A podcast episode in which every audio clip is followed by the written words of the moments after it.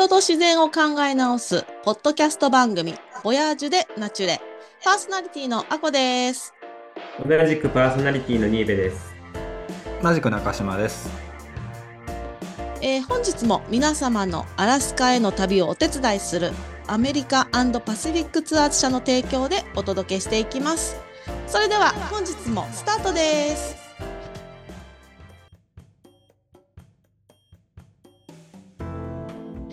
今日はアラスカでサーモンの調査を実際に行っていた柿崎さんをゲストにお招きして具体的なアメリカ・アラスカ州で行われている鮭の調査の実態それからなぜそのような調査をしているのかなどお話を聞いていきたいと思います。前回ですけど全く時間が足りないということで まだまだちょっと皆さん聞きたいことがたくさんあるんですけどもえー、今日ですね具体的なアラスカでのサーモンの調査のお話を聞く前に中島さんから日本で行われているサーモンの調査について少しお話ししてもらいます。お願いします。はいちょっと5分程度でサクッといきたいと思いますけどもまずあの柿崎さんからねお話具体的なお話いただく前にですねこれから僕らが、まあ、全体として何の話をしているのかというちょっと引いた目で見れるように理解がしやすいよう鮭のその調査の概要っていうのを、まあ、日本の立場から見たその鮭調査のシステム的なところですかね。少し話してみたいと思いますけどそのまずですねあの日本の鮭調査って言ってもあの鮭って回遊をしているのでまあ、主にあの5カ国間をめぐるそうですね、えー、その5カ国っていうのがロシア、アメリカ、日本、カナダ、韓国。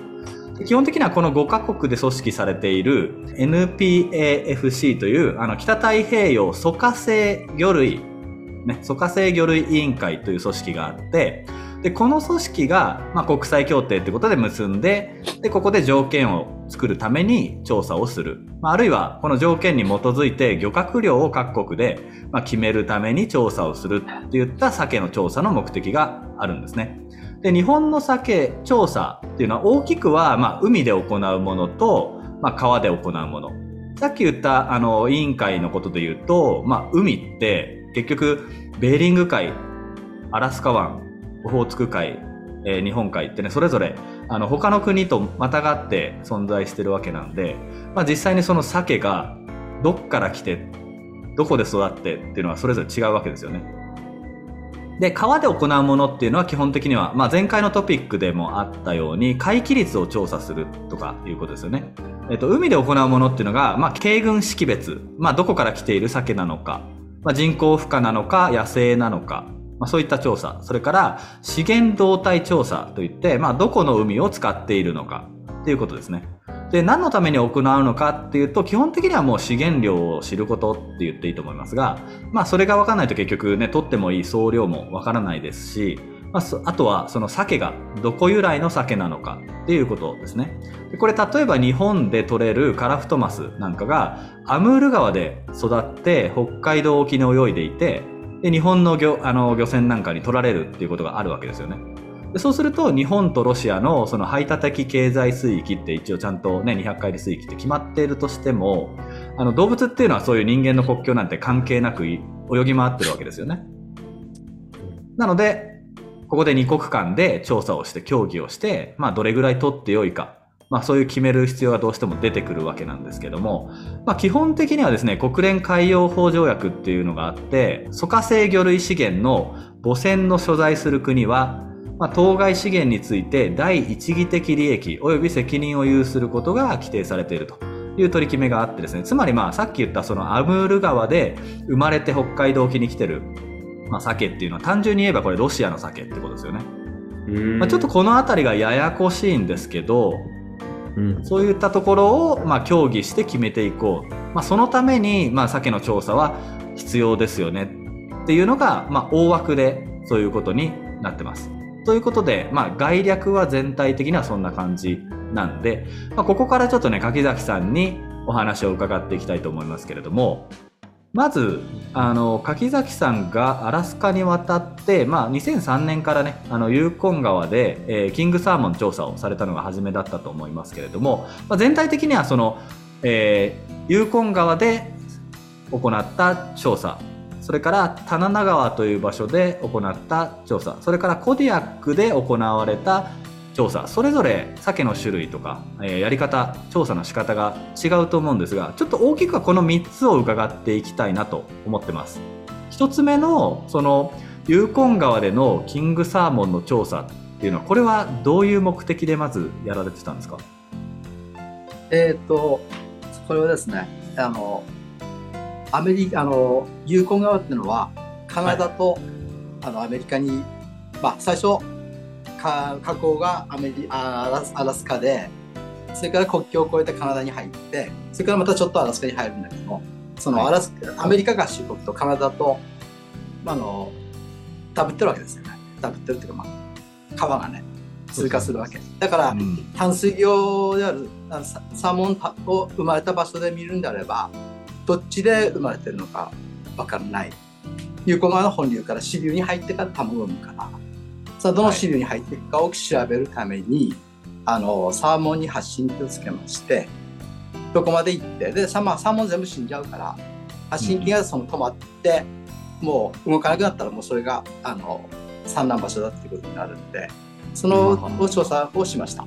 そのまあ、うちの仕事は発信機をつけるあの地元の漁師をあのハイヤーしてあの、はい生物学者の指導のもとにあのテックテックがね、まあ、作業員があの調査員がサーモンを捕まえて網であの口からアンテナをアンテナを出てるんですけどその状態でまた放流する。で結構あのそれを短時間に終わらなきゃいけないからあの息息が息が悪くなって変だけどあのサーモン元気がなくなったら消耗したらダメだから。確かだからあの酸素を送りながらちょっとしたいけすでないんだけどもあ水槽みたいな中でみたいなこうん中でやるんです泳がせといた状態で口の中に入れていくみたいなことをやる。まあ3分以内とかああ何分以内にや時間も決まっててあんまり時間かかったら大変だから。ーうんうん。場所的にはどの辺で？場所はねあの河口から200マイル入ったロシアンミッションっていうユコ川のあのうん。ジュピックの村です。あその辺りで、うん。えその一日に一日に何匹ぐらい入れてたんですか？1日ねまあ10と20最高は27かな。1020ぐらいなんだけど。うん。あ取れない時もあるから5の時もあるんだけどもチームが3つあってあの2チームは昼やってるんですよ。ユコンの、まあ、2か所。で夜1チームは夜。3, 3チームやっててでその年はね全部で1000頭、まあ、3本なんて言ったらいいの？1000, 1000本はいはい。1000 1000匹1000匹タッグつけて話してるだから一人1000匹？一つのチームさうん。え一つのチームが300だから300 300のサーモンあのキングを見ました。面白い。すごいです面白い。ですだけどもすごい言いたいえでかいでななくなったらその調査機はどうなるんですか？回収ですか？調査機はね回収するのかって言って確かそのままそのままだって言ってます無理でしょうね。うん、回収はちょっと無理だと思う。だからもう、その場所、ロケーション特定したら、もう、そこに到達するのはちょっと難しいと思う。と回収できたらしたと思うけど。うんああの乾電池ぐらいの大きさの小さなもんなんだけど、あた炭酸電池か。炭酸電池ぐそれを口から入れて胃に入れとくって言ったんですけどそれってサーモンにとっては大丈夫なもんなんですか？大丈夫なんですよ。あの、あの川に入ってくると食べないから、胃は使わないんですよ。だから、胃は空っぽ。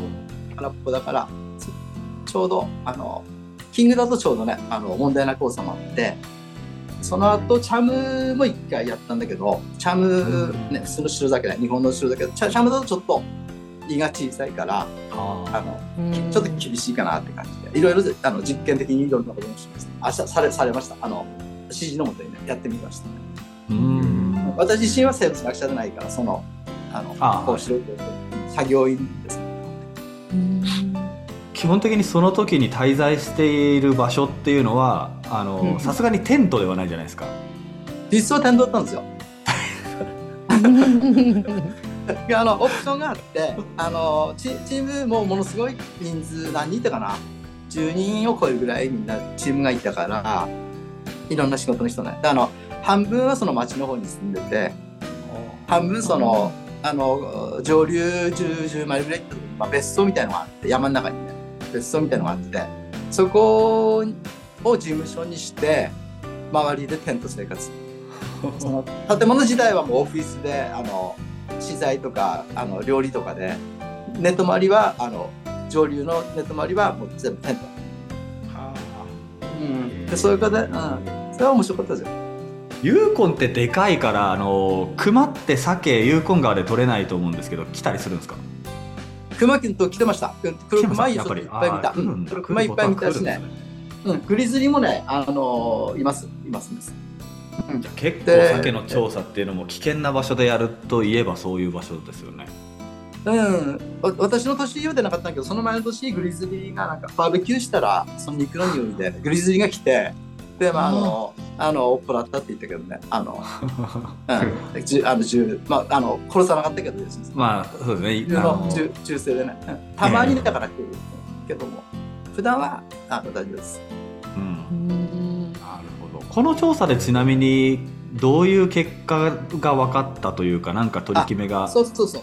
うん、で結局ね、その2シーズンやったんですよ、2夏。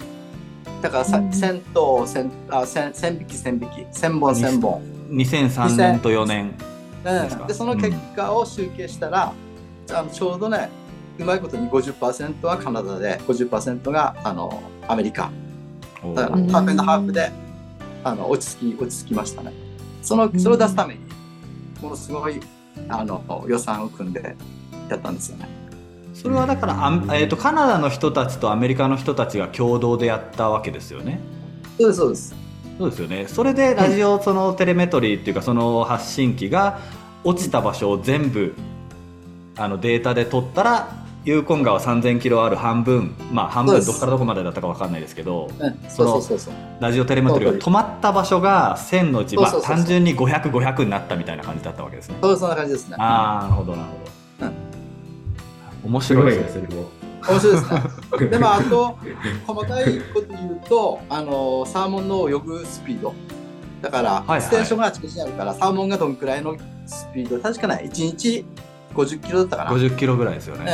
うんぐらいのスピードで泳ぐとか、あのタイミング、し人のシーズン、あのね、もうし7月になるともうほとんどゼロになっちゃうから、あの7月の中旬にはもうほとんどうんあの5月の中旬から7月の中旬にかけて、あのピークはだからまあ6月ぐらいにあるんですね。有効の有効の場合はね。はい。なるほど。面白いですね。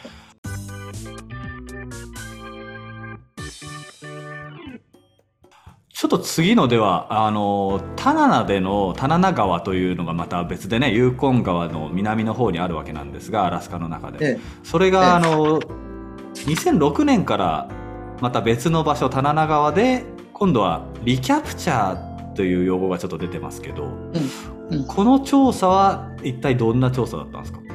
うん、これはですね、えーチャム、今度はチャムですね、金じゃなくて。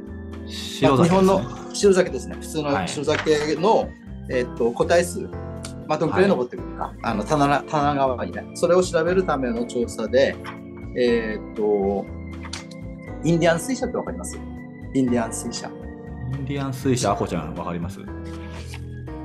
え水車っていうだけで水車？うん。あの、自動的にね、あの、サーモンを取る、あの、道具があるんですよ。ものすごい巨大なんですけど、うん、もう風車。うん。あの風車みたいな巨大なもんで、あのサーモンが調理に登っていくからあの大きなバスケットみたいのをあの、まあ、3つ羽みたいになってて大きな網を、大きな網をぐーっと川底ギリギリに行くと登ってきた、そこにいたのサーモンが全部あの生けすに集まるっていう仕組みなんだけど。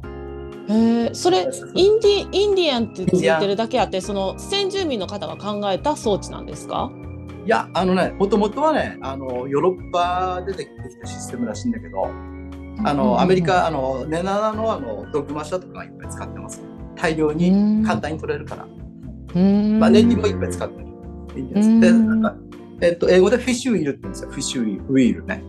うん。でそれはまあ日本語確かいいんだよ数字だと思ったけどとにかくそれで集めたのにあのタッグしていってあの、うん。あのマークするんですよね。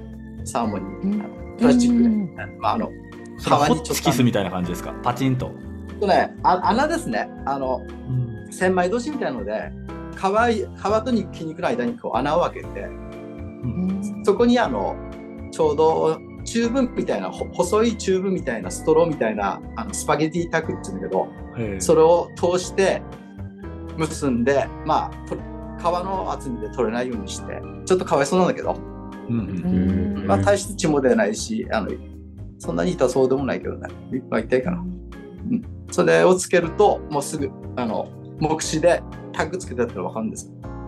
うんうん。でそのリカプチャーっていうのはあのそのフィッシュウィールが2箇所必要で一つの川にねそれ調べるために、はい要するにその、うんあのマークリカプチャーだから裁縫角ですね。標識裁縫角っていう意味なんだけどあの、下流で標識をまずつけますよねいっぱい、まあ、何百うん何千とつけるんだけど、それをつけたのを上流でまた再捕獲しましてうん。でその中にあの標識がついてるのとついてないのの割合うん。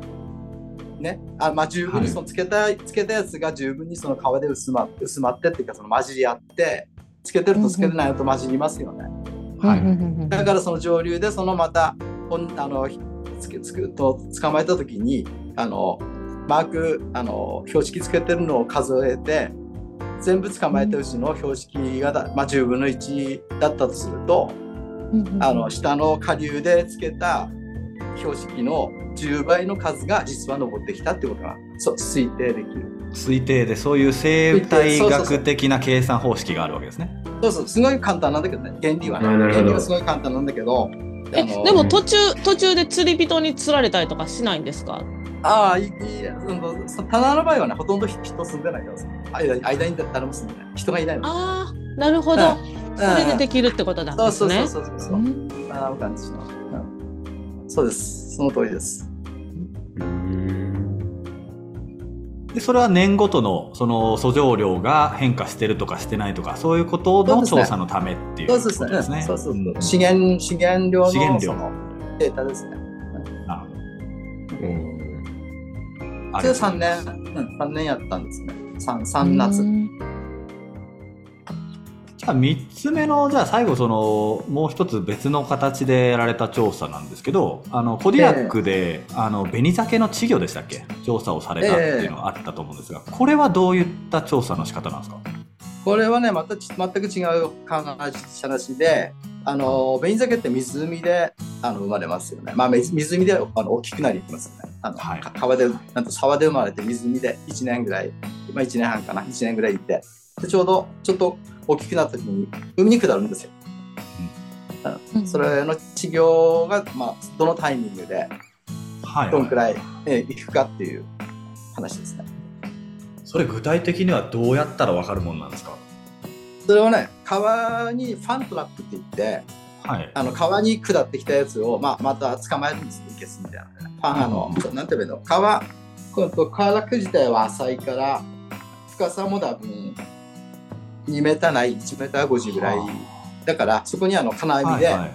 こっちに来るように、こうなんかわ、この Y の字型みたいな、あの扇形にカリブーフェンスみたいなやつですね。うんここにその、うん、こインディアンス全くだから川をなんかこう遮ってはい。来るように、まあ川の3分の1もないかな。4分の1ぐらいのエリアを取ってそこにまあはいはい。何匹やつ、何匹っていうか、うん、どのくらい集まるもおう何千何万なんだけどすごい量なんだすごい数ですよね。うん、でもその最初はもうちらほらちらほらだから急に配ってくるんです。あ。で最初はだから数えてるんだけどもう数えきれるかなともう重さ 重さであのうんついて。あ。えー。何キロだと大体何何匹だって推定ですね。これは何何年かに分かれてやったんですか？これは私が参加したのは年2006年だっけ？あのみで。それが治療で大きい方はねあのまたフレーザーリバーでフィッシュウィーのあるあのベアウォッチングのフレーザーリバーであのこれはせおあの逆に戻ってきた方ってことですね。戻ってきた方、うん、だからうんちょうど5月 ,5 月の末に海下ってって、まあ、3年後か。3年後にまだ戻ってくんだけどあとレッド4年だから、あ1年、うんね、3年後に戻ってきたのがちょっと違う川でまたそれがやったね、うんうんうん。うん、それも面白かったです。これ全部あれあのフィッシュゲーム ADF&G が主催するものではないと思うんですけどそこに柿崎さんが、まあ、なんだろう一時的にこうハイヤーされてというかあの雇用されてそうそうそうあのテうんあのテテックだったんですよ、うん、調査員のになってて、うん、もうあのそういう感じですで誰でも働けるわけではないと思うんですけどどういうアラスカ人アラスカ人であればばアラスカのあの住所までは。とあとはあの、何でしたっけ？あの bio degree というか BS がないと。 tech は必要ないですね。あ tech の人は必要ないんでしたっけ？ biologist は必要です。ああそっかそっか。 wildlife technician の人はじゃあ degree いらないんですね。 wildlife technician 自体は degree いらない。あそうなんですね。うんうんまあ、あった方が、ね、あの、ハイヤーされやすいけども、うん、あ、そうか、そうそうですね。今、うん、あ経験とかだから、はい、入り口でやっぱあった方がいいけども、一旦入ったらもう、あの、経験積んでいくから、あれに参加したらもう、あの、次も、次もってくるんですよね。うん。あ、そっかそっか、1回目結構ね、そうですね、重要ですそうそうそうそう、最初。これちなみに、あの、聞いていいのか分かんないんですけど、3か月の報酬ってどれぐらいなんですか、実際。その1回のそのそうそうそう。ハイヤーされてから。の、ねはい、うん、それ私実って覚えてないんだけどでもけあのけけ確かね普通に働くよりはいいんですよ。あのあの普通にスーパー野生動物局が出すやつってすごい高いですよね基本。うん、そうそうそうそう。であとあの基本その週6日。はいね、だから土曜日のオーバータイムが1.5倍ぐらいなんかつくからあと残業もあるし、はいうんだから使い道ないしだからもう1か月だから3000ドルはくだらないと思う。え3000プラスドルですね。だから、あの普通に普通に街で働いて税金とか取られたらなかなかその3000ドルっていうのは結構ね、あの資格とかないとできないけどええ高卒の普通のあんちゃんあんちゃんって変だけど若い人でもうんうん。あのいいあと食費がただただ全部。ただあそうですよね。お金食わないですあー。それでもやっぱり毎日鮭なんですけどあ肉肉ば。あしし正直肉ば肉ばっかり。大変です。アメリカ肉ば。っかりなんですか？そうそうそう。ほとんど白人だからね、うんそれってちなみに一気にその場所にみんなで一緒に移動して食料とかも乗せ込んだ飛行機で行くんですか？うん、うんとそれはさんとけうんあのプロジェクト始まるまでにで大体最初23日準備して買い出ししたり、え。講習受けたりあの、まあ、ちなみにコディアックの場合の面白いのは熊の講習受けたんですよああやっぱり、うん熊の生態からどうしたらいいかね、とかそれから銃銃の,、はい。うん、実あの練習へその話そうそ結構そっちの話の方が面白い。わ脇道ね。調査以外にサバイバル。うんサバイバル。コデコデ役の場合はそれがすごいあの知らない情報がいっぱいあったりああのあります。えー。それちなみに柿崎さんはコディアックベアには出会いました？あもう、ま、毎日、毎日？うん、毎日。うん。ほぼ毎日です。世界最大と言われるヒグマですよねそうそうそうへそう。オスはあんまり出てこないからああのメスの方が多いですね。メスと子供か。まあそっちの方が怖いんだけど。でかいオスはあんまり近くだったことないですね、うん、とまあ。えそれはなぜですか？なんでオスのクマは鮭が興味ないんですか？あ興味ないってことなくてあそのその話しようか。それそそれだけでまた終わっちゃうんだけど、ーそのフレーザーリバーっていうのはベアウォッチングのスポットであのにうんうんうん。あの観光名所なんですよ。観光名所っていうか、うん。観光地なんですよね、でうんうん。そこにはその、うん、とサーモンのたまり場みたいなのがあってもう何うん何千っていうサーモンがあってそこにその食べに来るんですよね。昼はね。でほとんどがメスと、あのー子連れのメス。と若いクマ若いクマあのまだあの発情してない若いクマで、うん大きな黒いクマはあのめったに来ないんです。なぜか知らないうん。多分周りが嫌がるのかもしれないしよくわかんないけど。でねうん。一回その月その夜月夜だったかな。てか夜ちょっと明るわーっと見える時にあの、すごい音がして見に行ったんですよね。あのもう宿舎所のすぐ上だから。うんうん毎日そのベアウォッチングの人たちを観察できるような場所に住んでるんですよね。で行ったらものすごいでっかいクマのシルエットがあってそれが多分オスオス一頭だから、うん、オスってのは多分周りの人たちとうまくやっていけないのかわかんないけどこう単独でいるのかなと思うんだけどその辺クマの専門家じゃないからわかんないあの知り合いオスです。あとまあ僕が聞いた話でいくとまああのオスのその一頭の縄張りがメスに対して相当広いらしいんですよね。あそれもあるかもしれない、うん。そうそう。少ないかもしれない。でオス子供殺すやん。あのメス、子供の馬殺すからメスは嫌が嫌だわけでしょあの発情期でない時にそばにいてほしくないから。でメスはメスで多分そのひ昼間そのあのちょうど保育園みたいな形であのメス同士もねある程度の距離があってお互い同士は大人は近づかないんですよ、ああの飛びかかったらそのやられるとこにまで行かない。のお互い同士チャージしてね。で子供はねあまりと関係なく2つの子供たちは遊んだりしてんだけどん。メスと子供でなんか多い時に20何頭いましたね。その近い、うん、あの数うん。カウントして。あと若いクマ若いクマ若いオスグマ若いクマは、うん、来てます。中学生みたいなやつあそこあそこは面白いですよ。フレーザー、えー。フレーズあればね、うんそう。いや行ってみたいんですよね。ほとんど結構有名どころの鮭あー登ってくるところ熊見れるポイントって僕行ったんですけどね。アアドミラリティとか、アナンクリークとかねあっちの方も、うん。そこのコディアックはまだ行ったことないんですよ。まあ私もクマも専門でないから間違ってるかもしれないんだけどあとそうそう。あとコディアックベアって顔丸いでしょ？うん。顔丸。いあれはだから装飾に適応した形で顎が発達したから丸いとかそれベアの講習の時に面白うんい知知らなかった。うん。で、もともとだから鹿とかいなかったじゃん。人間が話す前は。あムースもいないし。だから肉食よりは、あの、装飾にあの適応してて、顎の筋肉が発達して丸い、顔が丸い。ほうああもうじゃあコディアック島だけで分化してたっていうことですねそうそうそう。うん。そんなそんな装飾なのにその、うん大きいんですよねオスは。そうですね。なあそんなまあサーモン、装飾だけどサーモンは食べてます。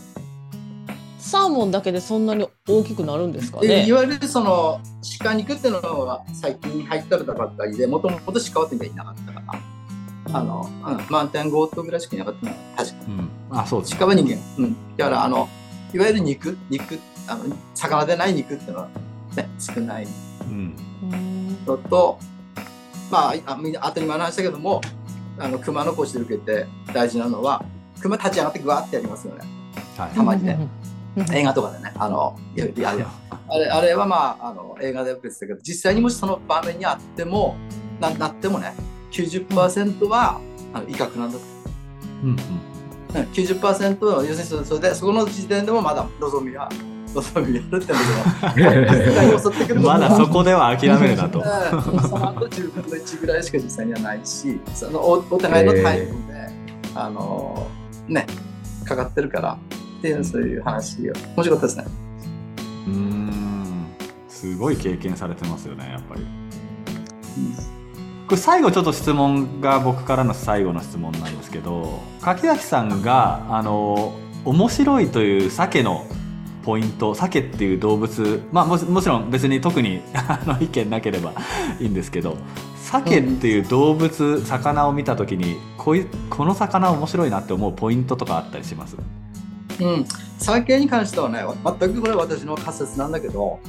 あのその棚でね2箇所で2つの川を実は受け持ってたんですよ。カンディショナーっていう川と棚で川と2つね、はいでどっちもその合流点よりもちょっと上流。合流合流するした後で、うん。あのつけつあのつ捕まえてたんですけどもはい。うん時々なんですけどもものものすごい何千っていう数つけるから、ね、ものすごい数つけて、あのー捕まえたサーモンはすでに、あのー標識であるはいはい。時があるんですよ。標識業であるね。だからい自分たちが捕まえた自分たちしかやってないからうんうんうん。私たちがやったのを話したのをまた自分たちで捕まえたんですよね。そうですよね、そういうことがたまにあるね。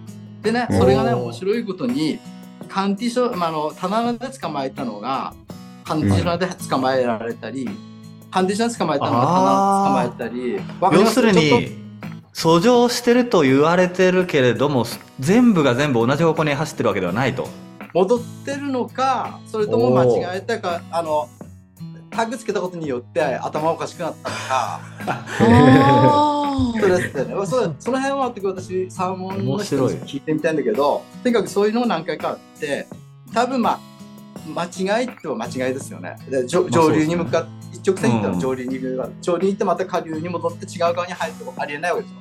はい。その理そのその理屈からするとね。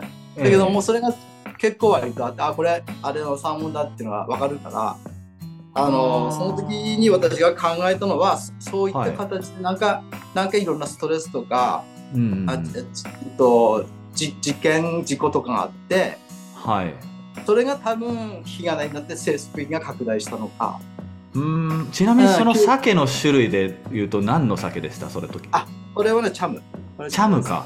うん。これチャムですあーはははやっぱり。でもこれ専門家に聞いたら多分全く馬鹿げた数ですかもしれないんだけどだからそとそれとその成績の拡大と関係してるのかどうかとかいや関係してるとと思いますね疑問がいっぱい出てきますよね。で実際にやってみると、うん、で例えばもっとすごいのはその棚のカンディショナーもレッドはいないはずなんですよ、はいはい。上に水がないからもうねレッドがいないはずなんだけど、ええ。レッドが取れてみたり要するにそこにいないはずのものが取れて結局その辺はあの専門家に逆に私が結局でもねそういうランダム性があるからこそ生物って広がれるっていうのはあります多よね。分間違い、うんうん間違いだと思うんだけど間違い。はあ面白いあでもっと面白いの面白いかどうかわからないけど酒ってその川に入ったらもう免疫がもうストップしちゃうね。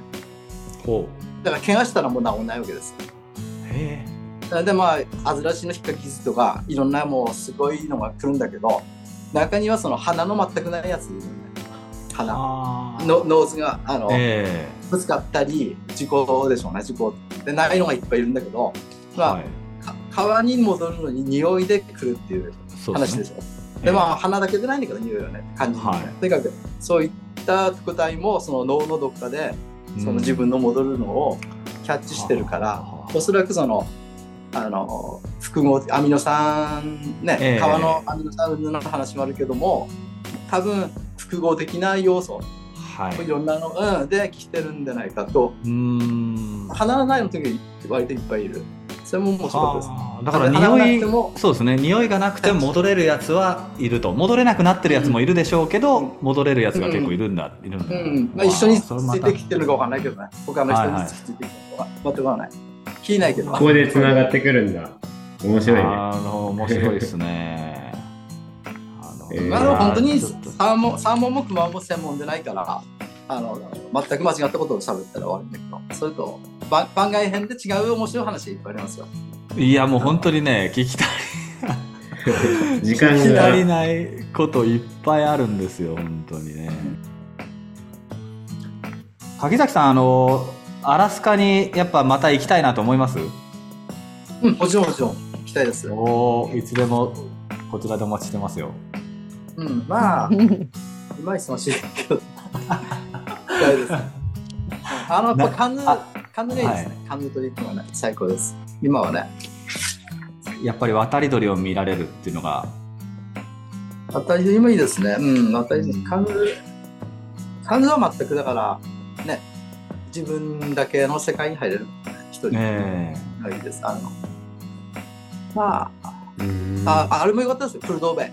プルドーベドライブ。あの、オーダルトンハイウェイの。うん、ノース、だっけ、ノースロープ。ノースロープ。あさってから行ってきますあ、いいあいいですね。今だったら、春か。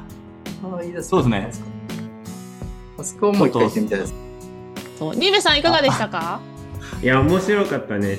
調査の、調査で面白かったのは、やっぱユーコンのやつ面白かったね。うん。うん。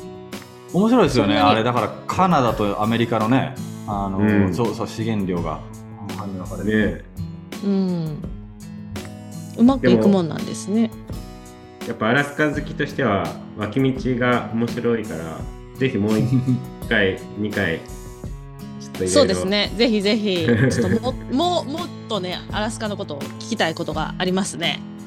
ということで本日は柿崎さんありがとうございました。またどこか、えー別の回でお会いできるのを楽しみにしています。今日はありがとうございました。ありがとうございました。ありがとうございました。ありがとうございます。